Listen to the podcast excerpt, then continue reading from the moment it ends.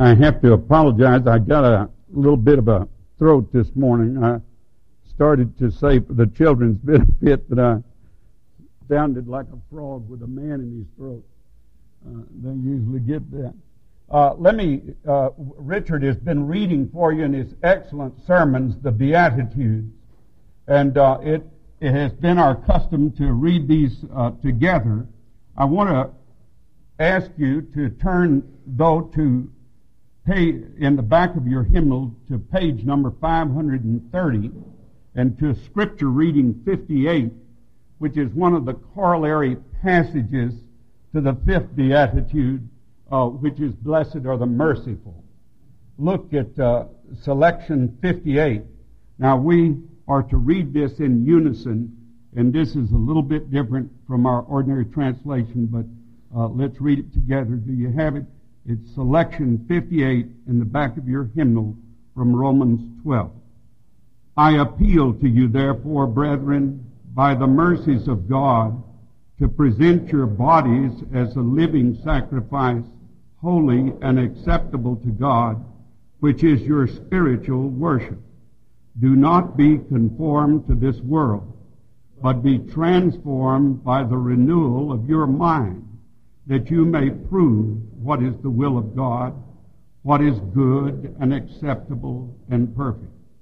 Let love be genuine. Hate what is evil. Hold to what is good. Love one another with brotherly affection. Outdo one another in showing honor. Never flag in zeal. Be aglow with the Spirit. Serve the Lord Rejoice in your hope. Be patient in tribulation. Be constant in prayer. Contribute to the needs of the saints. Practice hospitality. Bless those who persecute you. Bless and do not curse them. Rejoice with those who rejoice. Weep with those who weep. Live in harmony with one another. Do not be haughty but associate with the lowly. Never be conceited. Repay no one evil for evil, but take thought for what is noble in the sight of all. If possible, so far as it depends upon you, live peaceably with all. Beloved, never avenge yourself, but leave it to the wrath of God. For it is written, Vengeance is mine. I will repay, says the Lord. No, if your enemy is hungry, feed him. If he is thirsty, give him drink. For by so doing, you will heap burning coals upon his head. Do not be overcome by evil, but overcome evil with good. Now then, if uh, you want to see the Beatitudes in that translation, they are on page 40 uh, selection 45 in your hymnal, or you can find it in the Pew Bible, um, where they are also written on uh, page 1145.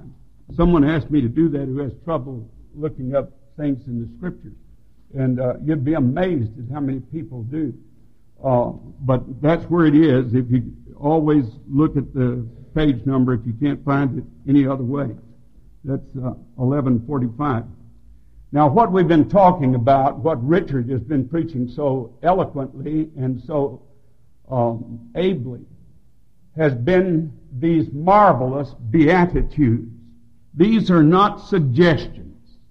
There are people who read a, a, a Scofield Bible, and I have a lot of wonderful Christian friends who used to use the old Scofield notes, and they're great notes.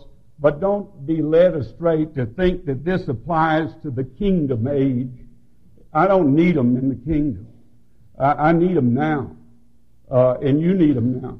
And Jesus meant for them to apply now.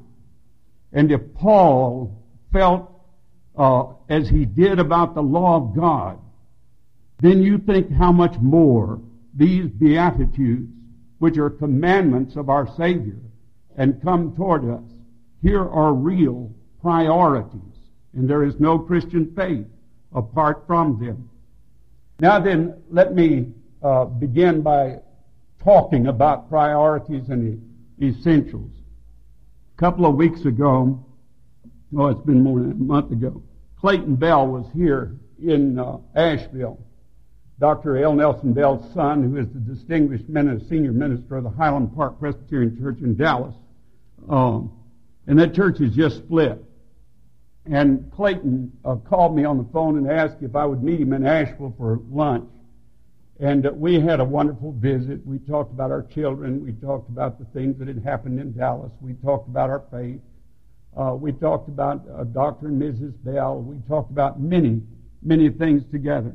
On the way over there, I, I have a custom of listening to tapes uh, as I drive in the car. And uh, I was listening to a tape of a sermon preached by Earl Palmer, who is the minister of the First Presbyterian Church in Berkeley, California.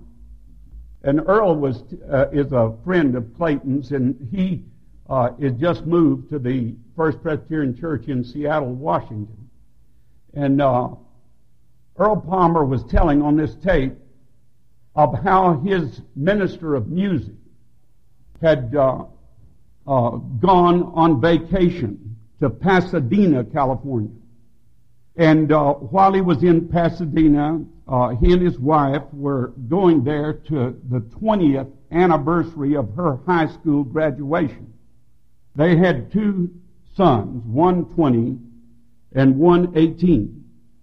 And uh, so while they told the sons where they would be staying at the Hilton Hotel in Pasadena, and the two sons were going to a youth conference like Sean uh, goes to so often. And uh, uh, after the reunion, and they at the uh, place at the high school, uh, Sonny, the the music minister, had um, uh, he and his wife had gone to bed there in the Hilton, and they were awakened early the next morning by a telephone call, and it was a policeman and the policeman said to Sonny Salzberger, he said, Mr. Salzberger, I need to see you down in the lobby immediately. Well, no one knew where they were except their two sons. And so Sonny said, Is something wrong? Is this an emergency? And he said, Yes, it's an emergency. And he said, Well, what is it? And he said, I'll tell you when you come down to the lobby. He hung up the phone. His wife said, What on earth happened? He said, I don't know. And he slipped on some clothes, went 10 floors down that he said seemed like forever getting to the uh, lobby, and came out, and there was the policeman. And the policeman said to him, uh, Mr. Salzberger, I'm sorry to tell you, but someone has broke into your car. And he went, Yippee! and, the, and the cop backed off. And uh, you know, if you're a parent, how you would feel. You got two. You got a 20 year old, you got an 18 year old, they're off driving to a youth conference and the cop tells you that. And, uh, uh, he said that he saw right away how little things mounted. He said that when he went out and looked at his car and the electronic stuff that had been stolen, it didn't even faze him. He didn't care. Uh, his kids were okay. And that's what really counted uh, with him. Well, now that shows you priority. And priority comes to us when we study the Sermon on the Mount. And if you have that chapter 5 of Matthew, when he, that is Jesus, saw the multitude, he went up on the mountain, and after he had sat down, his disciples came to him. If you're a disciple of Jesus, you're a learner from Jesus. And opening his mouth, even that's an expressive term. Opened his, his mouth. He spoke with authority. He began to teach them saying, Blessed are the poor in spirit. That means the person who doesn't say, Oh, I've heard it all, I know it all. You don't have to tell me this stuff. This is too elementary. Blessed are the poor in spirit, for theirs is the kingdom of heaven. Sonny thought he knew it all until that policeman said that. There are people out in Killeen, Texas, and I've been there, uh, who today know what really counts in life. It doesn't have to do with things. Blessed are the poor in spirit, for theirs is the kingdom of heaven. They're the people who've already realized that this world does not satisfy us. And if it does not satisfy us, it is because we were never made just for this world. And then he said, Blessed are those who mourn, for they shall be comforted. The deep weeping that comes uh, when we see wrong done. The weeping that comes when uh, we see others in sorrow. One of my favorite stories, and I thought of it when I saw these lovely little children uh, down front, is about a little girl whose mother had sent her skipping down to the grocery store to get a loaf of bread back in the days when you had neighborhood markets and you could do that. And the little girl was late getting back. And when she came back, her mother said to her, Honey, why, why were you so slow? Uh, it's not that far to the store. And she said, I had to stop and help Mary cry. And her mother said, What do you mean? And she said, Well, Mary had dropped her dolly and it fell on the sidewalk and broke, and she was sitting there crying, so I stopped to help her cry. Well, the little girl has the, has the message. Blessed are those who mourn, for they shall be comforted. And God is the source. That beautiful hymn a while ago is a great hymn. Remember that earth has no sorrow that heaven cannot heal. Blessed are the gentle, that is the humble, for they shall inherit the earth, the meek, the terrible, terrible, terrible, terrible meek. The meek are power under control. I'll never forget being up in Labrador in Goose Air Force Base for the first time that I went in F uh, 102. And Chuck Thomas is here today, and he used to fly uh, jets out in Vietnam. And I can remember coming off the deck of a carrier in a Phantom F4C that was capable of going 1,650 miles an hour. That's uh, more than twice the speed of sound. I've often said that's the only time I ever got out of an airplane and heard myself coming. Uh, it, it's a powerful airplane, and when you come off the deck of that carrier, you feel like the fillings are coming out of your teeth. Uh, it catapults you off, and then when you land on that carrier, you feel it again. Well, the reason that I mentioned that powerful airplane is that you're riding on 15 tons, and most of that is fuel. It carries an enormous amount of fuel. And uh, that is power under control. Those men have computers, banks of computers. Uh, those pilots are incredibly skillful. Uh, they can look at the computers and tell what's going on because that machine is fantastic. Uh, and uh, meekness is power that's under control. And Jesus said, Blessed, happy. This is the priority. Happy are the meek, for they shall inherit the earth. You know, I've thought about that a lot of times. Um, we have just gone into this uh, thing in seeing Russia and communism begin to fall apart. I have my own theory about things that led up to this. And I really think that when that accident happened at Chernobyl, and all of those people began to understand that in an atomic war, there will be no, sir, there will be no winners. There won't be enough living left to bury the dead in a full nuclear exchange. And these are things that could be kept from the people by a controlled press, but after Chernobyl, you could no longer keep it because near it is ground that can't even grow anything you can eat for a hundred years. Uh, it's, it's horrible. And so we will learn, or else there will be, someone has said, love your neighbor as yourself, or there will be no neighbor or no self. Uh, blessed are those who hunger and thirst after righteousness for they shall be satisfied. Now there is the blessing that comes to you just because you got to church this morning. It showed that there was some inclination in your heart to look toward God. And Jesus said, Blessed are those who hunger and thirst after righteousness. Abraham Lincoln said that this is one of the Beatitudes that he could claim, that he hungered and thirsted after righteousness satisfaction is guaranteed. If you hunger and thirst after righteousness, uh, then the Lord will speak to you. Now, all of us need to apply these things not to our neighbors, but to ourselves. Are we hungry to do God's will? Are we hungry uh, to show in our lives the characteristics which Jesus showed in his own life and which he tells us about here? He said, Take my yoke upon you and learn of me. For I am meek and lowly in heart, and ye shall find rest unto your souls. Blessed are those who hunger and thirst for righteousness, for they shall be filled. Uh, I can look at the glass of water, but if I don't drink it, it can't do anything to help my parched throat. I can look at a loaf of bread and tell you what it's made up of chemically, but if I don't eat the bread, I'll starve to death. Uh, you can look at Bibles, uh, you can come to church and sing hymns or go through the motions, but eat it, taste it.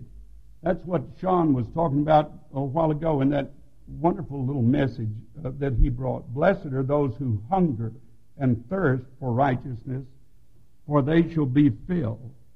And we know what hunger is when you look at Biafra, you look at Ethiopia, you look at people who are starving uh, all over the world.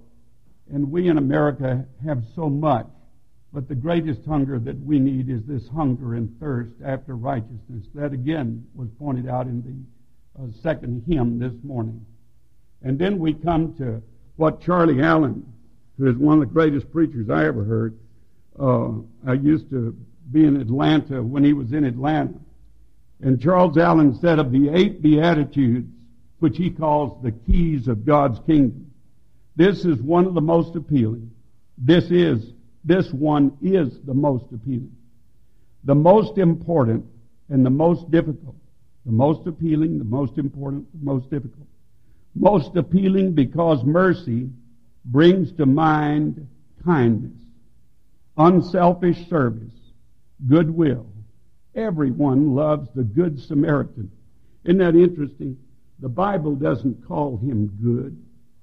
We have put the good there because he was good the Good Samaritan, because of the example of mercy, we shrink from the justice of God, but we pray for His mercy.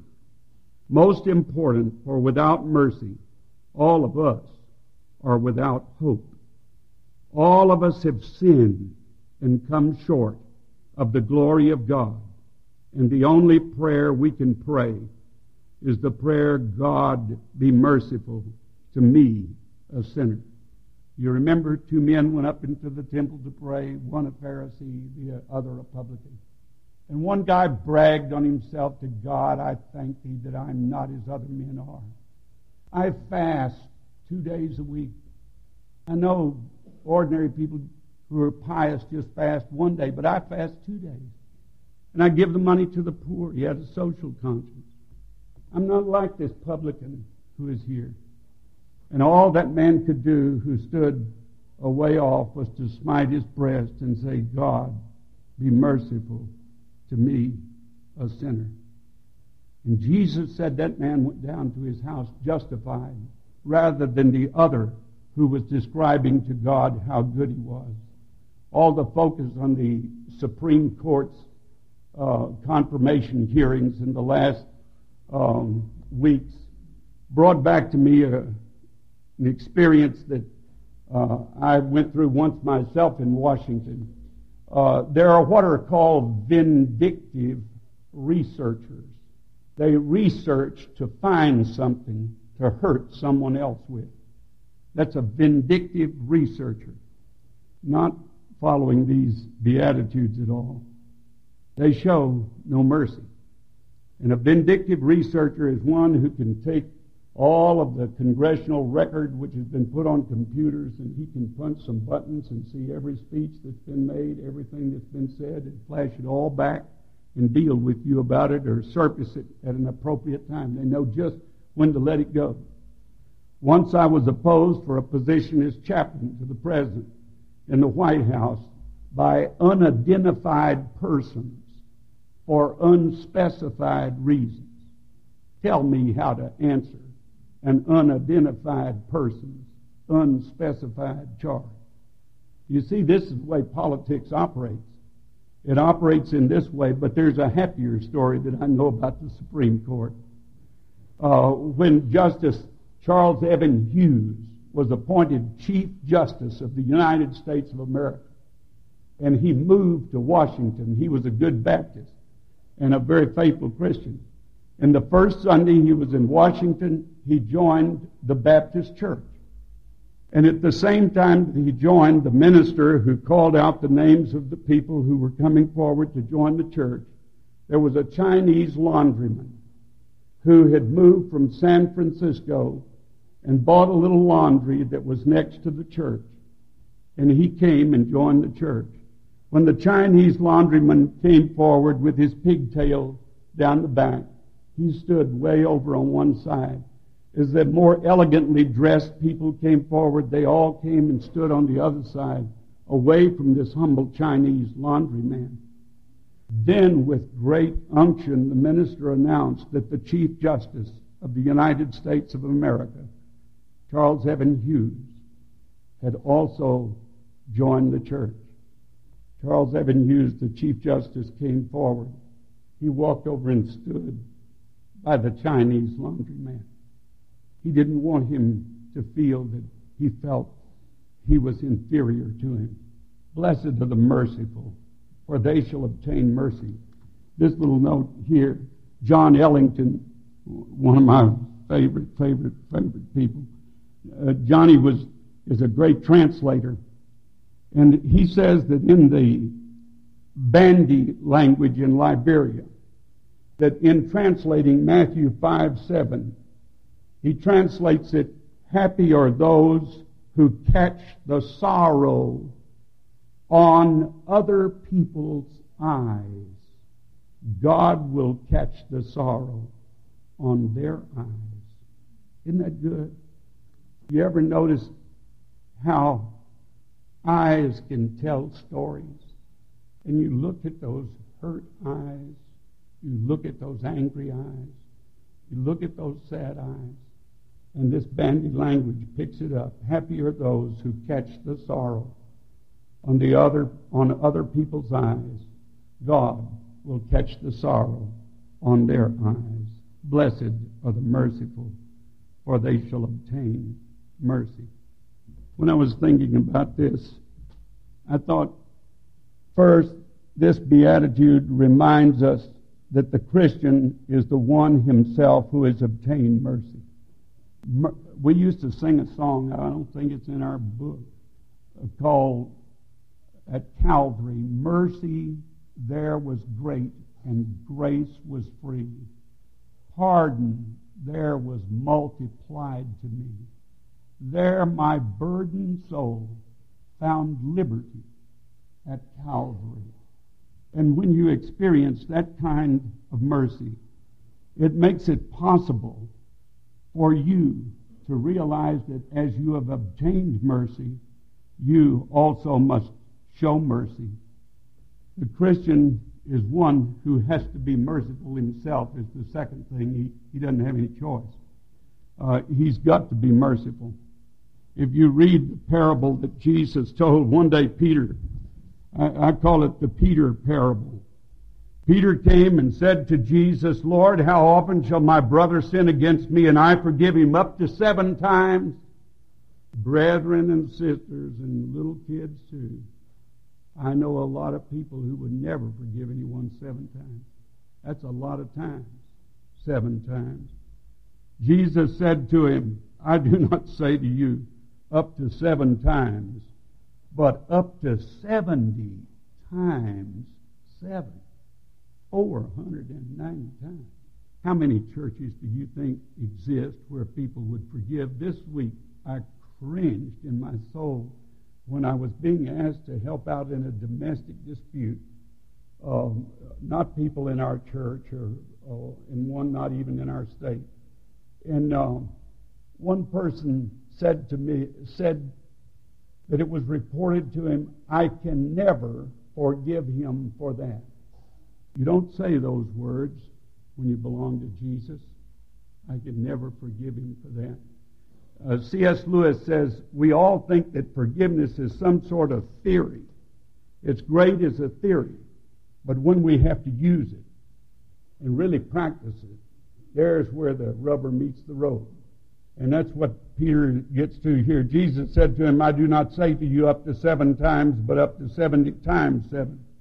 For this reason, the kingdom of heaven may be compared to a certain king who wished to settle accounts with his slaves. When he had begun to settle them, there was brought to him one who owed him 10,000 talents, an enormous fortune.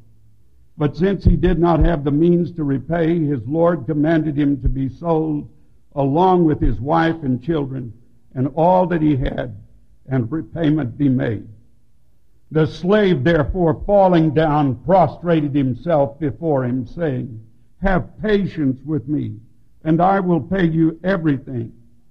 And the Lord of that slave felt compassion and released him and forgave him the debt. But that slave went out and found one of his fellow slaves who owed him a hundred denarii, a paltry sum. Nothing.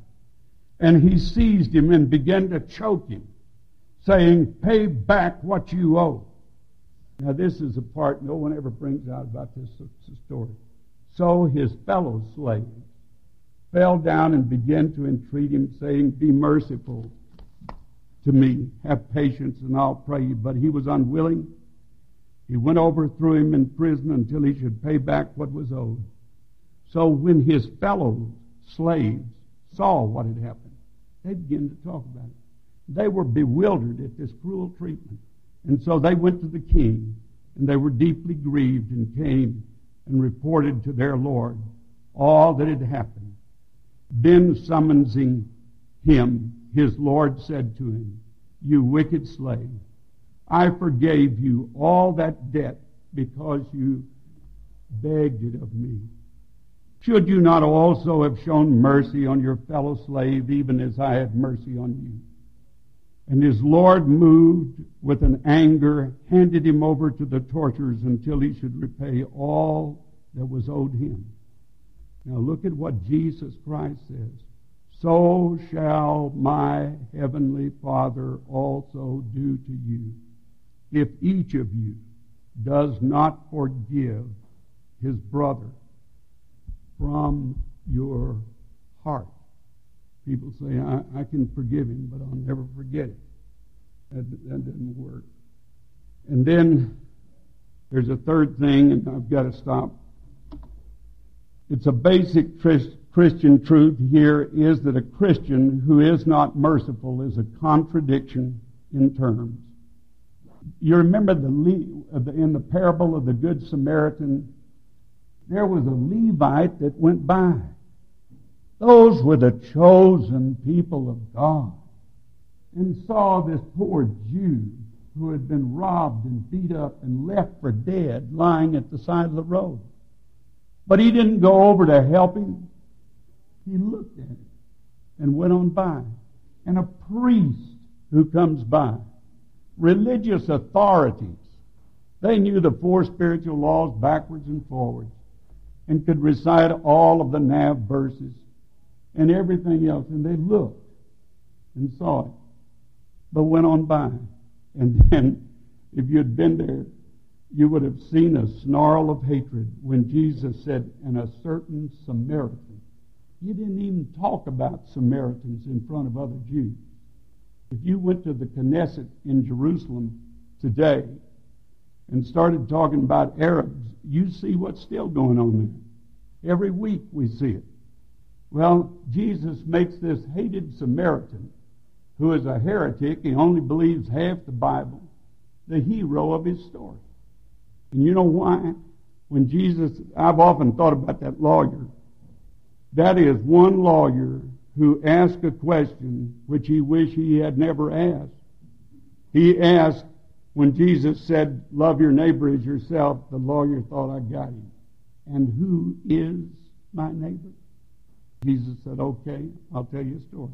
Then he tells this story. Then at the end of it, he said, who was neighbor unto him who fell among the thieves. He turns a noun, neighbor, into a verb. Who showed him mercy? And mercy is something that you don't just create in your mind. Mercy is love. It's your pain in my heart in such a way that I do something about it. The Christian man who shows mercy, lastly, is the man who will obtain more mercy. I watched a film last week. You can get it in the library over here. Joseph Conrad uh, came out of Poland, or Russia, and became a citizen of the British and went to sea. And he wrote Lord Jim. And one of the finest performances I've ever seen of Peter O'Toole is in that film, Lord Jim. You don't get all the story there. Lord Jim is just an exemplary hero in the Navy. He does everything. He scores all you can score on the SAT. He uh, does everything exactly correct. He gets a perfect rating for it all and becomes a, a first mate on a ship and is just wonderful. And then one day he slips on a ladder and falls and breaks his leg. And he has to be taken ashore in a foreign port. And his ship has to go on to sea. Then he signs on as next to the captain of an old rusty vessel that's taking 800 Muslims to a pilgrimage. And the thing isn't seaworthy. The boilers are apt to explode. And they get out to sea. And Lord Jim knows this. He sees how awful the ship is. And they get into a terrible storm. And the captain had put too much pressure on the boilers. And they're about to break. And Lord Jim is approached by a Muslim with a beautiful countenance and face, a man who is the leader of this group, and he said, Sir, is everything all right? And he said, Oh, yes, everything's fine. And Lord Jim has such a trusting face that he believes him. The Muslim does. And then they go secretly and do like that Greek sea captain did the other day, cut the, the ropes on the lifeboats and throw them overboard. And down in the lifeboats, they look up at Lord Jim and say, Come ahead, jump. Don't, don't stay on that thing and sink with these heathen. And he panics. And in a moment of fear, he jumps down into the boat and he's saved. But later, when the inquiry is made, that ship did not sink. And all those people did make it back to port. And Lord Jim is disgraced. He works as a coolie hauling people in a rickshaw. He works carrying stuff like a stevedore up on board the deck of freighters. He tries to hide himself among the poorest, most dejected people of the earth. And when he finally makes one great and good friend who confides in him that he knows he's running from something, he says to him that he could never go home not back to England, where his father is a parson, where his father is the minister, because he said he would never understand.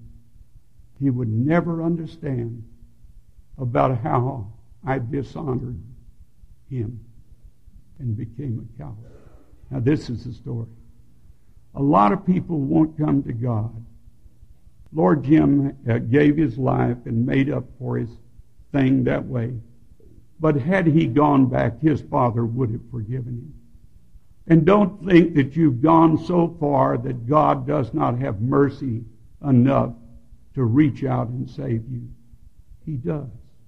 He's not shocked by any revelation of your sin. He already knows it. And if you go back to Him, that mercy, which not only feels for you, reaches out and does something for you. I've often pointed out that in the greatest story Jesus ever told, the parable of the prodigal son, it's the only time in all the Bible where God is pictured as in a hurry. The boy is seen afar off, and his father runs to meet him. And that's mercy. Mercy is love and sympathy and something more. It does something.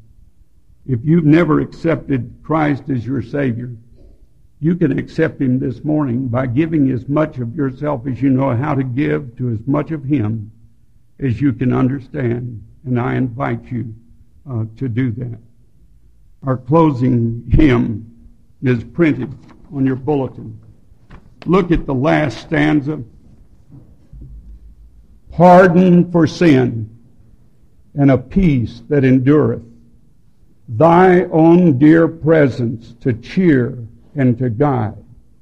Strength for today and bright hope for tomorrow. Blessings all mine with 10,000 beside. And that's the God who reaches for you now.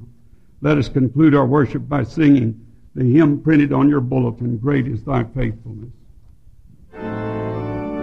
Let's stand. Now let's all bow our heads in prayer. I want to read from an old diary of private prayer that I've just about worn this prayer out. But you apply it to apply it to yourself and I'll apply it to mine. Holy God, to whose service I long ago dedicated my soul and my life, I grieve and lament before thee that I am still so prone to sin and so little inclined to obey.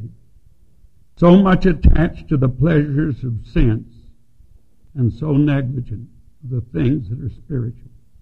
So prompt to gratify my body, so slow to nourish my soul, so greedy for present delight, and so indifferent to lasting blessedness, so fond of idleness and so indisposed to work, so soon at play and so late at prayer, so brisk in the service of self and so slack in the service of others. So eager to get and so slow to give. So lofty in my profession and so low in my practice. So full of good intentions and so backward to fulfill them. So severe with my neighbor and so indulgent with myself. So eager to find fault and so resentful at being found fault with, so able for great tasks, and so discontented with small ones, so weak in adversity, and so swollen in self-satisfied prosperity. O merciful heart of God, grant me yet again forgiveness. Hear my sorrowful tale and in thy great mercy, blot it out from the book of thy remembrance.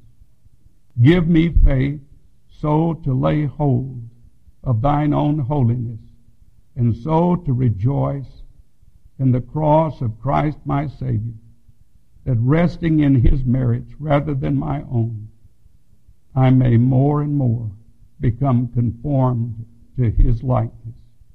All this I ask for in his holy name. Grace, mercy, and peace from God our Father, from Jesus Christ our Savior, and the Holy Spirit, our comforter and guide, be and abide with you all.